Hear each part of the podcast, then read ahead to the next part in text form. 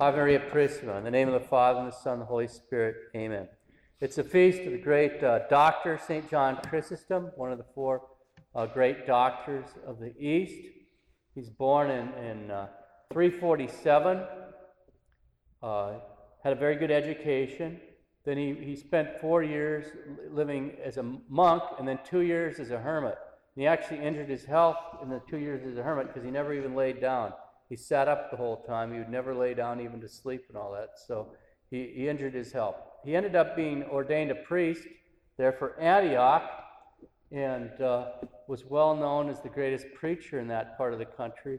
When he was asked to take a ride, I think it's some office of the imperial court, he's in the chariot when he finds out that he's been chosen to be the, the Archbishop of Constantinople. So he gets hauled off to Constantinople, and uh, his whole time there was a complete controversy. He gets there and things are pretty much in chaos, and so he, he's going after the priests that they have to live like priests, and the religious have to live like religious, and all those kind of things. And he doesn't spare the the the uh, the elites either.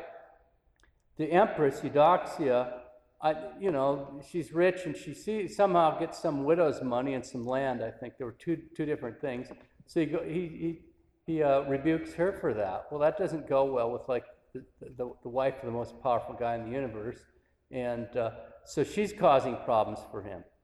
Yeah, so all these controversies going on, and then uh, one of the imperial court guys that was very very important did a power play against the empress and lost, and he comes running to the church for for for sanctuary. And I don't know if it still goes on, and if my memory might be a little little faulty, but I believe in this country, at least until recently, they still respected that. I know in the 80s in Montana, up on the by the Canadian border, there'd be people trying to get into Canada, and they'd, they'd stay in the churches. At least at that time, the feds would leave them alone. You had to feed them to keep them there, because if you quit, quit feeding them they went out, then they weren't free. But anyway, it's an ancient right. The guy's hanging onto the, the horns of the altar, so they had this kind of a curtain we had it in the, in the West too, where at certain parts of the Mass you divide up. But so St. John Chrysostom, he gets up there and starts preaching, then he has the curtain drawn back. And here you see this super powerful guy hanging on to the hanging onto the altar, and he's talking about basically the vanity of world power and all that. Here's this guy. Kind of a really uh, dramatic demonstration. One of the most powerful guys in the empire has to hold on to the altar so he doesn't get killed.